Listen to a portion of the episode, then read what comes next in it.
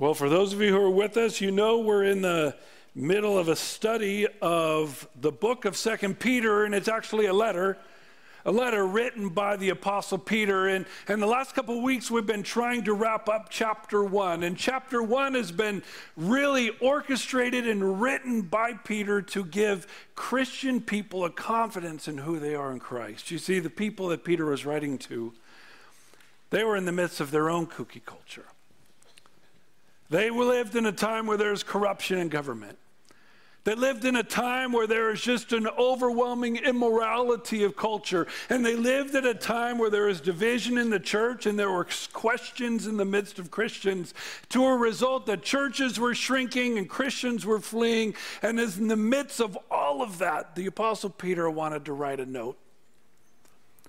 And it's an important note because it was a note this last letter before he would lose his life, Peter, knowing that his death was imminent, wrote one final message of encouragement, of, of exhortation to Christians, not only in their kooky culture back then, but Christians in our kooky culture today. And chapter one was really focused on Peter wanting us to have a confidence in our salvation his first part was to help us understand that we can have a confidence in what Jesus has already done in our lives, that He has declared us justified, that He has reunited us in relationship with God. Look at what He said in some of the first early verses. He said, Grace and peace be multiplied to you in the knowledge of God and of Jesus our Lord, seeing that His divine power has granted to us everything pertaining to life and godliness through the true knowledge of Him who called us by His own glory and excellence. Peter wants to make sure Christians back then and today have confidence in what Jesus has already given to them. But also, then he moved on, confidence in what Jesus continues to give them. Not only that Jesus was, has already declared you justified, but he is involved in this sanctification process that rids your life of more and more sin and fills it with more and more of the characteristics of God. Look how he described it. Later in chapter 1, he said, Therefore, brethren, be all the more diligent to make certain about his calling and choosing of you. For as long as you practice these things, you will never stumble. For in this way, the entrance into the eternal kingdom of our Lord and Savior Jesus Christ will be abundantly supplied to you. Peter wants to make sure Christians back then and today have this confidence not only of what Jesus did, but what Jesus will continue to do in your life and through your life. But there's one more aspect that Peter wanted us to have confidence, and that's in his word. Not just have confidence in what Jesus did and what Jesus continues to do, but in the word of God. Look what he said about that. 2 Peter chapter 1 19 he says you have the prophetic word made more sure to which you would do well to pay attention as to a lamp shining in a dark place until the day dawns and the morning star arises in your hearts peter's goal in chapter 1 have confidence in your salvation have confidence in what Jesus has not only done in your life, is continuing to do in your life, and what He's given you to lead you and guide you in the paths of righteousness for His name's sake. Chapter one is all about having confidence in who you are in Christ. But as we go into chapter two, there's one word, and it's my favorite word my favorite word in all of Scripture. And, and, and for two reasons. Number one, it's just fun to say. But number two is because it has a purpose where it directs our eyes, where it tells us we're about to shift directions. Chapter one is all about Peter building you up, helping you understand the confidence you can have in your salvation. But then in chapter two, it begins with a big biblical but to warn you. He not only wants you to have confidence in your salvation, but you need to be aware that there are false teachers. The reality of false teachers. He wants to make sure you have everything you need to be a reflection of Christ Jesus in this kooky culture. You've been justified by Christ. Christ is working in your life, and you have His scripture that will lead you and guide you. But, he says in chapter 2, you need to be aware of the reality of false teachers. If you have your Bibles, you can join me in the letter of Second Peter. Second Peter, we begin in chapter 2, and we're going to start just with the first three words of chapter 2. And he says this But false prophets We already went over the big biblical, but false prophets is from the Greek word pseudo propheti. Two words combined into one word that describes false teacher, a fake prophet, a fraudulent truth teller, someone who claims to have expert knowledge but is really just full of hot air. Peter says, Listen, I want you to be confident in who you are in Christ, what Christ did for you, what he's still doing for you, and the truth of his word that will lead you and guide you. But you need to be aware the cards are stacked against you. You need to be aware that as you're in the midst of this dark and kooky culture, there are these false prophets, and he says there's four realities I want you to know about them. There's four powerful truths that you need to know about these people, about these false prophets. You have everything you need, but I need you to be aware. Look at chapter 2, verse 1. He says, But false prophets, here's the first one, who arose among the people, just as there will also be false teachers among you. These false prophets have always been a part. Man, you look back in history, they were there. If you look at our present situation, they're there. And if the Lord tarries, they will be around long after we have gone. But he says these false teachers, they arose, they came into being, they were caused to be in a certain place. Peter says, listen, the first thing you need to know about these false teachers, they didn't just sprout up on their own,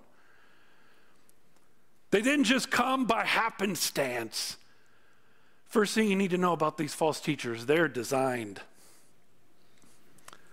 They are handcrafted and strategically placed to have the most destructive impact on your life and in the ministry of God. And he used a word that's intended to draw us back to a powerful teaching of Jesus. And so I want to ask you put your thumb in 2 Peter and flip over to the very first book of the New Testament, to the book of Matthew. Matthew chapter 13. It's important truth that Jesus taught in a parable that I believe Peter is addressing with the early church back then and wants to remind us of today. Matthew chapter 13, starting in verse 24. Listen to what Jesus says.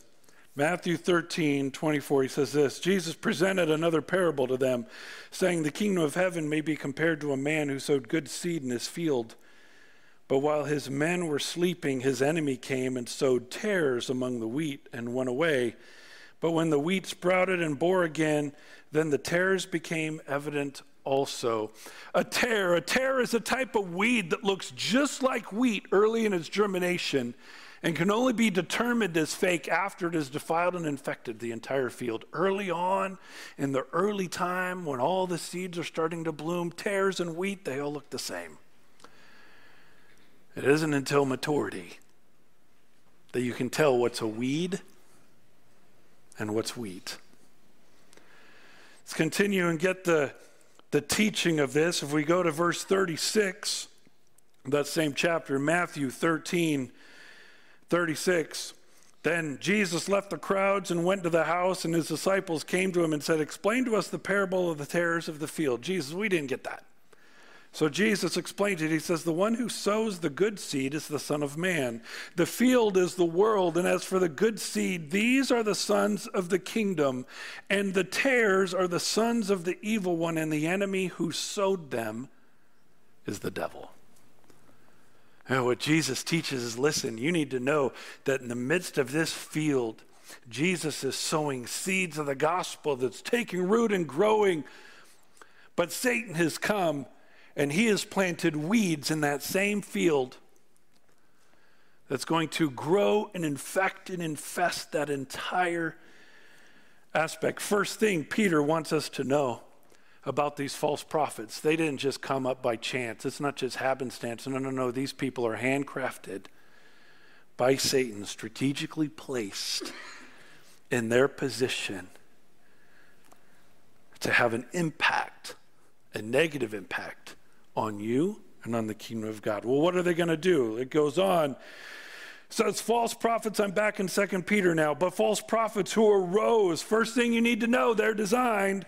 They arose among the people. They've been handcrafted and planted just as there will also be false prophets among you who will secretly introduce destructive heresies, even denying the master who bought them, bringing swift destruction upon themselves. Second thing you need to know about these false teachers number one, they're designed. Number two, they're destructive. They've been handcrafted and planted by Satan in the position they are so they can bring in heresy. Heresy is def- uh, defined as divisive and a false teaching. But it's not just divisive and false teaching, these are destructive heresies, right? That term destructive, ruinous, heresy that will bring utter destruction, certain damnation, a death sentence. I mean, listen, these guys, Satan has handcrafted these false teachers and placed them in a strategic environment so they can bring divisive and dangerous teachings into the ministry and the lives of people. And look how bad it gets. It says, even denying the master who bought them. A term even, even as far as where Peter's saying it's unconscionable how far these guys will go. Like they will be so hell bent on bringing in these destructive heresies, they will even deny that term deny, reject, turn away the master, the Lord, the ruler. It says they will not only they will not only bring in destructive heresies, they'll go as far as denying the truth of Jesus. And look at this truth. You see that?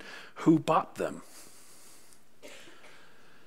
Man, Jesus came to earth. This is an important truth. Jesus came to earth to provide a way of reconciliation for all people, right? He paid for sin once and for all for those who will receive him. But you need to receive him. He paid the penalty. He bought everyone, but there are some people who will reject it. These guys, what Peter's describing, these false teachers, handcrafted by Satan, strategically placed in a place where they can most effectively wreak havoc on the ministry of God and bring in these destructive heresies. They will go so far as knowing what Jesus brought, rejecting it themselves and doing everything they can to take you down with them. That's what Peter's describing. Man, I want you to understand the passion of which Peter is talking about this. We sometimes we read the scriptures and we read it like a textbook.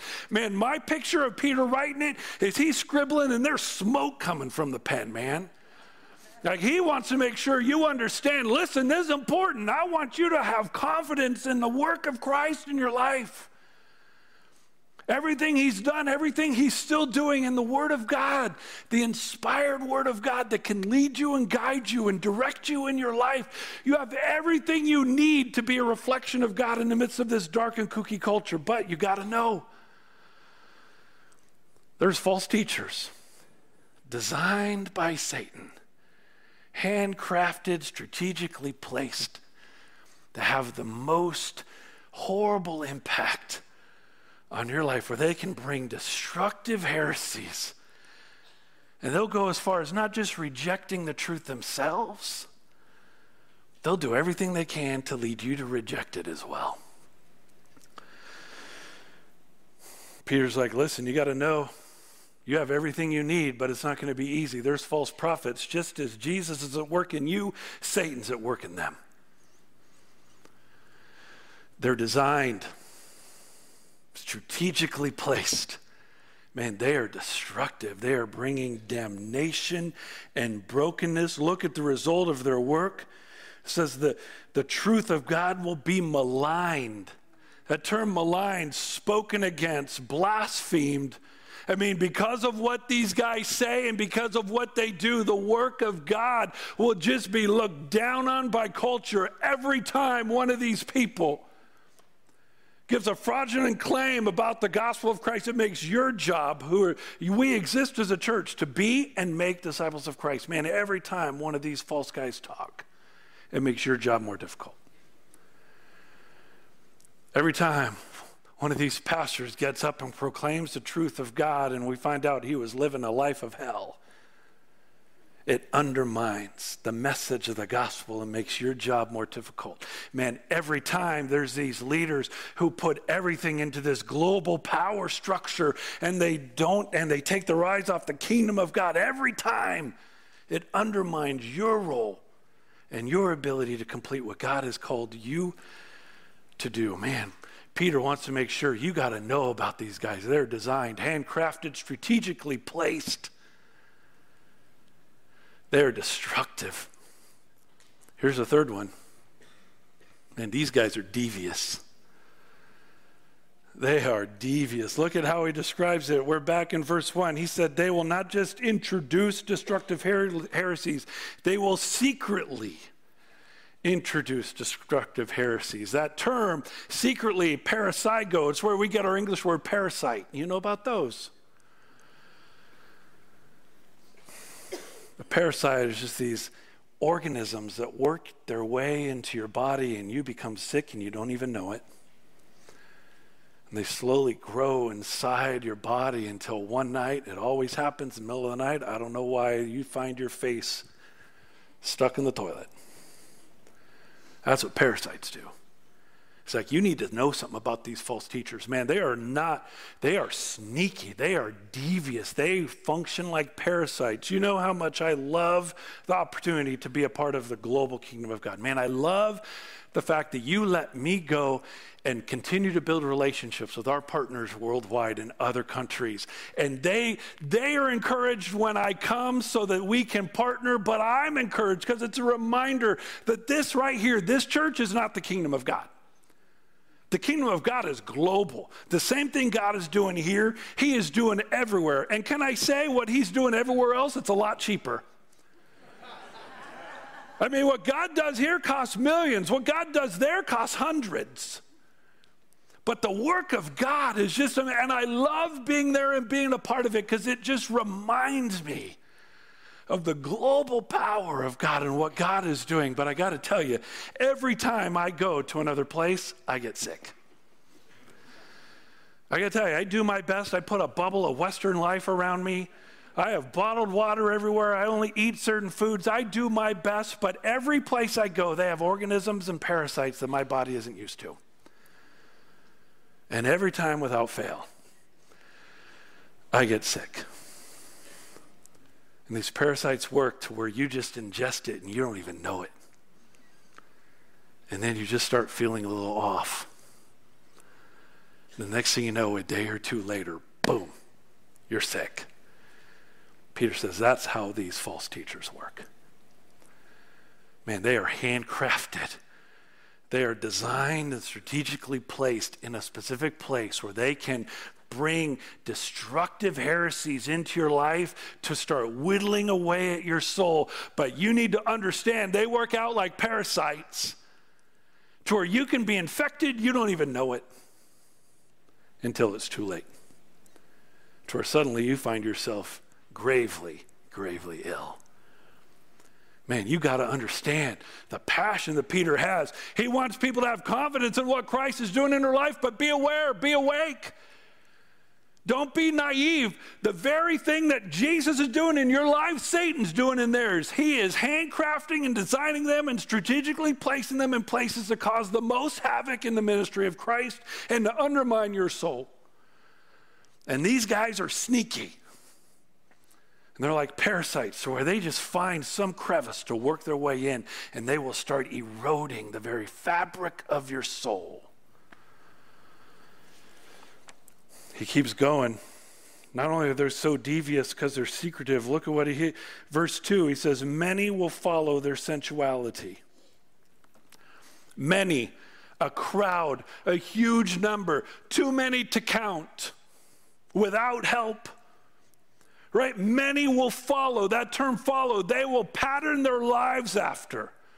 They will take on the characteristics of, man, you're looking at these, at many of these podcasters and social media influencers and even Christian authors and pastors, and you're looking at them like, wow, there are so many people following them. You base it on the crowd, and all of a sudden you just start listening, and little by little, perhaps, these parasites of falsehood sneak in. And what is it about him? Man, even though people are getting sick, they continue to follow. Why? Look what he says many will follow their sensuality. The term sensuality sexual immorality, but it includes a lot more than that. Not just sexual immorality, their insatiable lust for power and control, and their greed and desire for shameless excess. Man, you want to know why people follow him, Peter says? Because they say, just do what make you feel good. Do what feels right to you. Follow your heart. You know what the Bible says? The heart is deceitfully wicked. Who can trust it? These guys say, no, no, no. The Bible doesn't mean that. Go ahead and live that way if it makes you happy. You know what's going to be fulfilling is having this lifestyle of, of riches and trust in your 401k and your 403b and the stock market and your pension plans. And we spend all of our time focusing on building our kingdom instead of His. There's even those who want to distract us and get us so busy focusing on the powers of the globe instead of the spiritual battle that is being waged over the hearts and souls of children. You want to know why people follow them? Because it's easy. It feels good. It feels right in our hearts. Here's something I've learned man, if it feels right in my heart, knowing my heart, it's probably wrong. Peter says, Listen, you got to know something about these guys. They are designed, man. They are handcrafted by Satan, strategically placed to have the most destructive influence on your life, man. They are destructive. They are devious. They are sneaky. They not only find their way to work their way into your heart and soul, but once they get there, they just continue to erode it little by little, and you don't even know you're infected until you're so far off path you don't know where to go.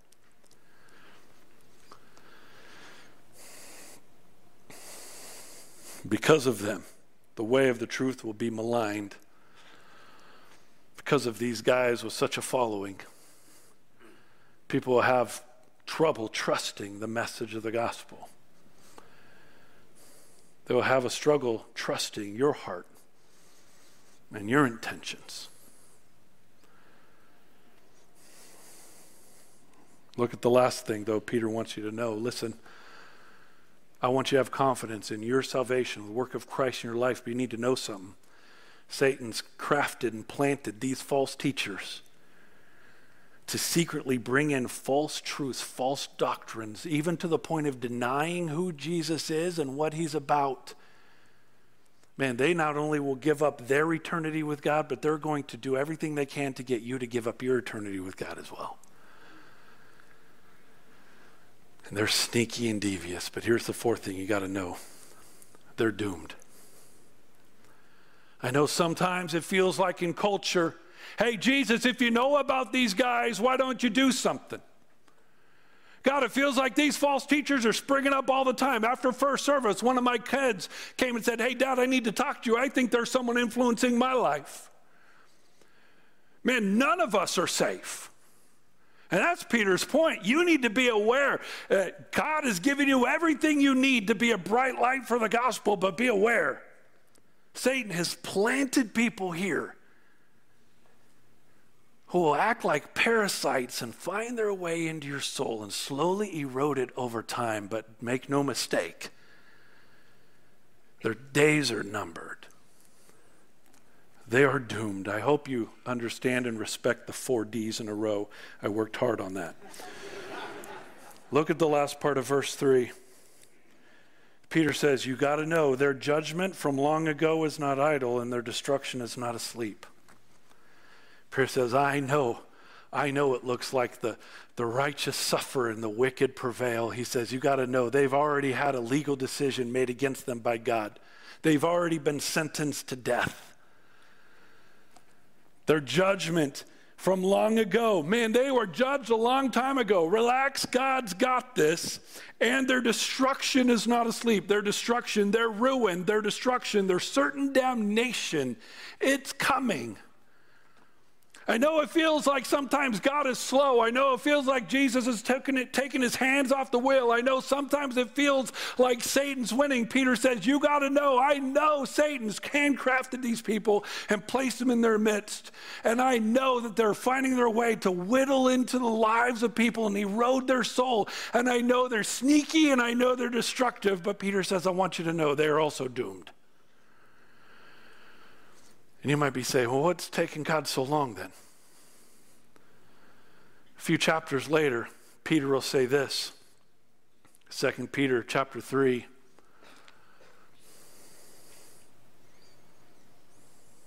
Second Peter chapter 3. Sorry, I'm going out of order. Well, I'll just read it to you. Second Peter chapter 3 verse 9 says this, "The Lord is not slow about his promise, as some count slowness." But is patient towards you, not wishing for any to perish, but for all to come to repentance. Man, what's taking God so long? God's got this all under control. Do you trust Him with it? See, here's what I think exists in our hearts. See, when we hear about these false teachers, we hear about these weeds that have been handcrafted by Satan and strategically placed in the fields of God to disrupt our families and our marriages and our cultures and our churches and create all this havoc in the souls of people. We want to go in and we just want to start picketing their pulpits. We want to flame their social media accounts. We want to go and pluck those weeds right out of the dirt and throw them into the fire ourselves, right? Doesn't that exist within us? What do we do? If these tares are so dangerous, if these pro- false prophets are such a problem, what should we do? What does God desire from us? Glad you asked, because that's a question that people ask Jesus. So let's put our thumb in Peter and go back to Matthew chapter 13. Matthew chapter 13. Same parable, After Jesus described, told this parable of the enemy planting weeds among the wheat. Matthew 13, 24. Look what he says in verse 27. After Jesus describes the enemy planting these tares, verse 27, the slaves of the landowner came and said to him, Sir, do you not sow, did you not sow good seed in your field? How then are all these weeds? Like, what'd you do? Jesus said to them, An enemy has done this. The slave said, Do you want us to go and gather them up? Please, please, can we go and pick all the weeds? Doesn't that sound so fun? just to go and just start nailing all the false prophets and ripping them out and putting their names on the board and just throwing them in the fire ourselves. Listen, I mean, I, that's in me. Thank you, Mike. But big biblical but, verse 29, right? Circle it. I'm telling you, those words, it's not just fun to say, they're important in Scripture. But just when you think we can get all fired up and start plucking weeds out, look what he says. He says, nope. Circle that. Hey, Jesus, can we go after all the false prophets? Nope. Why? For while you're gathering up the tares, you might uproot the wheat with them. In other words, I don't trust you.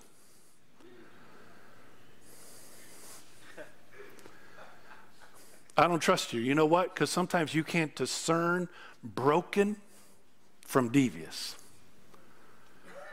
I can't trust you to discern between who's confused and who is demonic. I can't trust you on someone who is in the midst of growing and someone who is in the midst of decaying. Jesus says, I can't trust you. Hey, Jesus, can we go and just start flaming people and throwing them into the fire? Nope. Because I know you. You're going to rip up good things with bad things. Look what he says, verse 30. Allow both to grow together until the harvest. And then the time of the harvest, I'll say to the reapers, First gather up the tares and bind them in bundles to burn them up, but gather the wheat into my barn. Hey, Jesus, I know Satan came and planted these guys. They're devious, they're designed, they're destructive, they're doomed. Can we go and rip them up ourselves and throw them into the fire? Mm-mm. God says, I'll do it. I don't trust you to discern the good from the bad, the broken and healing from the designed and doomed. I don't trust you. I haven't given you those eyes to see. Trust me with it, God says. I'll do it. Let me ask you can you trust Him with that? Can you trust Him with judgment? See, after chapter one, Peter's goal is he just wants you to have confidence in who Jesus is and what he's done in your life, what he's still doing in your life, and the Word of God that has given you everything you need. Man, this is the inspired Word of God. There is no other inspired, inerrant, authoritative Word. I don't care how big the pulpit is, how many books they've sold, or how popular they are with Oprah. Their words are not inspired. This is the only one, this is the authority. This is the word of direction that Peter says. And he says, listen, there's going to be people scattered all over, designed by Satan, filled with lies to sneak their way into your heart and slowly erode at your very soul. Be aware of them. Believe them to me. First thing, Peter says, I want you to know about the reality of false teachers. But number two, he says, I want you to know the reality of God's action. God is not slow to respond, He's got a plan. I know there's times where it feels like He's lost control. He is not. You might be saying, Well, Brian, how can we be so sure? How can we have confidence that God's going to judge these guys? That's what Peter gets into next. Look at verse 4. He says, For if God, and I, I was thinking this week, man, that would be a great sermon series too, wouldn't it? If God, man, if God did this back then, why would he not do it today? Like, if God valued this back then, why wouldn't he value it today? Look at what Peter says. For if God, and he gives a number of examples, look, you can trust that God's going to judge, right? Be aware of his judgment. If God did not spare angels when they sinned, but cast them into hell and committed them to pits of darkness reserved for judgment, he says, illustration one, look, remember when Lucifer was filled with pride and compared himself to God? And most believe the Bible says about a third of the angels followed Lucifer, followed Satan. And Peter's like, look, God didn't have any problem judging those angels. He goes on, and if God, verse 5, did not spare the ancient world, but preserved Noah, a preacher of righteousness, with seven others when he brought a flood upon the world of the ungodly, you remember that? How can we be sure that God's going to judge the unrighteous? Well, didn't He judge the angels? Didn't He judge all of humanity at the time of Noah? Remember that? Look at how the Bible described that culture. In Genesis, says this Then the Lord saw that the wickedness of man was great on the earth. You might say, How great? That every intent of the thoughts of his heart was only evil continually. Man, all they thought of was wickedness. And that wasn't just a bad day, that was every day. Man, culture got so bad and so dark, all they could think of was evil continually. The Lord was sorry that He made man on the earth and He was grieved in His heart. When He saw that, what did He do? He wiped them all out with a flood. Still want more examples? How about verse 6? And if God condemned the cities of Sodom and Gomorrah to destruction by reducing them to ashes, having made them an example to those who live ungodly lives thereafter? You want another example? How about Sodom? It says, Who is condemned? God rendered a verdict and pronounced their judgment. Reduce them to ashes, Peter says. Remember last week I talked about in 2021 they found the site of Sodom and Gomorrah? Remember that? When they started excavating, remember what they found? Four feet of what? Ash. Wonder why he did that? Hmm. As a reminder, as an example to those who would live ungodly lives thereafter, as a remember, man, God, be aware of his, his judgment. Peter says, I want you to be confident in what Jesus is doing in your life and what he's given you in his word. You have everything you need to be a light in the darkness, but you need to be aware Satan's at work too. Planting these false teachers, man, they are handcrafted and strategically placed to have the most impact, bringing in these destructive heresies like parasites, where they sneak their way into your body and they slowly whittle away at your soul, at your marriage, of your family, of your church, of the kingdom of God. And Peter says, You need to be aware of this, but you need to be aware they're doomed. God's got this. You are not to be the fighter of lies. Fighting the lies is in your job, proclaiming the truth is. Do you see the difference? Peter says, That's not your job. God will judge them. Man, we get so focused on trying to fight the liars that we forget about our ability to proclaim truth to those who are around us. We're so busy fighting the enemy, we're not accomplishing what God gave us.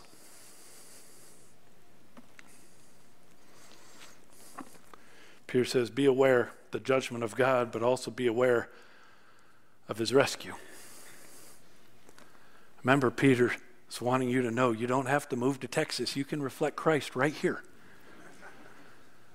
Jesus has already saved you. He is at work in your life. He's given you his holy scripture. Yeah, there's a there's probably higher propensity of nuts here. So recognize them, leave them to the Lord, and get to work. How can we trust him? How can we trust that he will rescue us Look at the examples. Again, verse 5 Did he not spare the ancient world? But, big biblical but right there. Just when he's about to wipe everyone out, who did he preserve? Noah. The term preserve, by the way, it means to be guarded, to watch closely, to be walked alongside of. Man, in the midst of all of that grotesque, where everyone thought of only wickedness continuously, every day, it says Noah preached righteousness in the midst of it. Man, Noah was the one bright light in the world of wickedness. And God preserved him, walked alongside of him, guarded him in the midst of his misery. Even though he walked through the valley of the shadow of death, guess what? He probably feared no evil. Why? God is with him. It wasn't just Noah, look at Lot. Remember the story of Lot, Abraham and Lot? They were business partners. They were together. They were so successful. Their people just started fighting over the same water well. And so they decided, all right, someone go one way, we'll go the other way. And Lot saw the, the comforts of Sodom and Gomorrah and that whole area. So he went and pitched his tents right next to it. Probably not the wisest of moves. Look how it describes Lot. Verse 7 And he rescued righteous Lot, that term uh, rescue, by the way, delivered him, plucked him out of the precarious position he was in, and moved him into a position of safety. God rescued righteous Lot. Look how it describes him oppressed by the sensual conduct of unprincipled men. Man, Lot was burdened by what he saw. He placed himself in that community and he was burdened by the brokenness of their culture. It's not over. Look at verse 8. For by what he saw and heard that righteous men, while living among them, felt his righteous soul tormented day after day by their lawless deeds. That term tormented, tortured, rubbed raw, immense pain. Man, Lot, in the midst of his situation, he broke every day. Every morning he saw the brokenness of his culture and it just wounded him. Every day. Where he had to live within a corrupt society, where immorality was just degrading lives in the midst of racism and bigotry and greed and over controlling people and all the brokenness, Lot was just sitting there being tortured by the brokenness. Anyone Anyone else feel a little bit of that?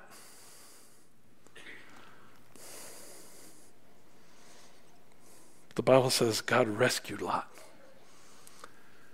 And right before hell rained down and brought destruction, God moved Lot out of the way. Look how he finishes, verse 9. Then the Lord knows how to rescue the godly from temptation and to keep the unrighteous under punishment from the day of judgment, and especially those who indulge in the flesh and its corrupt desires and despise authority. Peter says, God knows what he's doing. Listen, you have everything you need. Jesus has already declared you righteous. He is at work in your life to carve out sin and fill you with more and more of the characteristics of Christ. He's given you the truth of His inspired word. You have everything you need to be a bright light in a kooky culture, but you got to know something. Don't be naive. There are handcrafted, intentionally planted false teachers who are designed to sneak their way into your soul and bring destructive truths that erode, erode your family, erode your marriage, erode your church, and possibly even eat away your own soul. Be careful but leave them to God. Your job is not to fight falsehood, your job is to proclaim truth. Don't get distracted by them. God says, They're mine. I'll handle them. You proclaim truth. I love how Jude, the brother of Jesus, said this. He wrote a letter at the back of the Bible on the same topic of false teachers, and he ended his letter this way. He says, But you, beloved, build yourselves up on your most holy faith, praying in the Holy Spirit. Keep yourselves in the love of God, waiting anxiously for the mercy of our Lord Jesus Christ to eternal life. Brian, what do we do? First thing, Jude says, make sure that you're right with the Lord. You stay in his word. Man, don't get distracted by all those kooky talkers. You focus on His Word. Get in a small group of people where you can be loved and missed and grown and encouraged.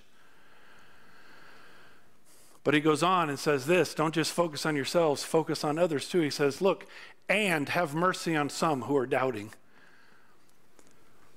He says, Look, in the midst of this, there's going to be some good people who love Jesus who get trapped in some of these false teachings questions start eroding into their life. What does God really want? Can He do this in me? Can He do this through me? He says, Have mercy on them, man. You go get them. Save others, snatching them out of the fire. There are some who have just bought lock, stock, and barrel, and they are heading towards the road to separation from God for eternity. He says, Go get them, rescue them. And on some, have mercy with fear, hating even the garment polluted by flesh. And there's some where you just have to have mercy. Are some who are so hell bent and gone, but they're God's issues, not yours. Jesus, Peter, I mean, we should be able to just stop at Jesus, but Jesus, Peter, Jude all agree.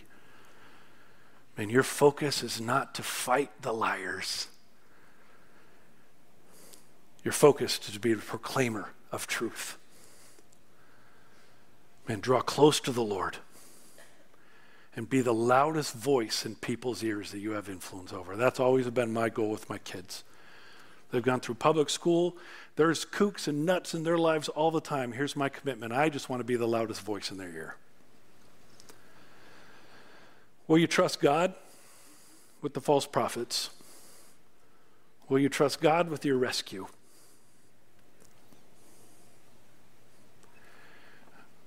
And will you just let go of the liars and focus on proclaiming the truth of the gospel. Paul says, I'm not ashamed of the gospel. It is the power of God for salvation for all who believe, to the Jew first and also to the Greek. And it shared life to life, faith to faith. That's what we're about. Let's pray. Jesus, as a church, we are here, God, because we believe in who you are. We believe in what you've done. But God, we confess sometimes, especially living in the culture that we do, man, it, it feels, God, as if you have not given us what we need. There's corruption all around us. It seems like immorality is just taking hold. There's division in our churches. There's questions in our hearts. There's doubts in our souls. So, God, I pray you'll open our eyes and allow us to see and hear the message that you inspired the Apostle Peter to give. God, give us confidence in who we are because of you. Let us rest, rest in your grace. God, help us be committed in carving sin more and more out of our souls so we can be a brighter and purer reflection of who you are in this broken world. And God, give us confidence and dig us deeper into your word.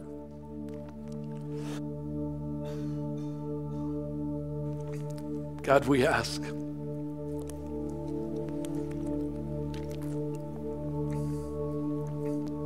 Give us boldness and confidence.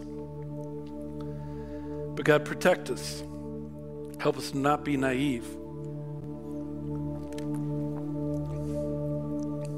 Help us to focus on our faith in you. Protect us from being distracted by fighting the liars. And God, embolden us in being a proclaimer of truth, not for our kingdom, not for our glory, but for your kingdom and your glory. We pray all these things in Jesus' name. Amen.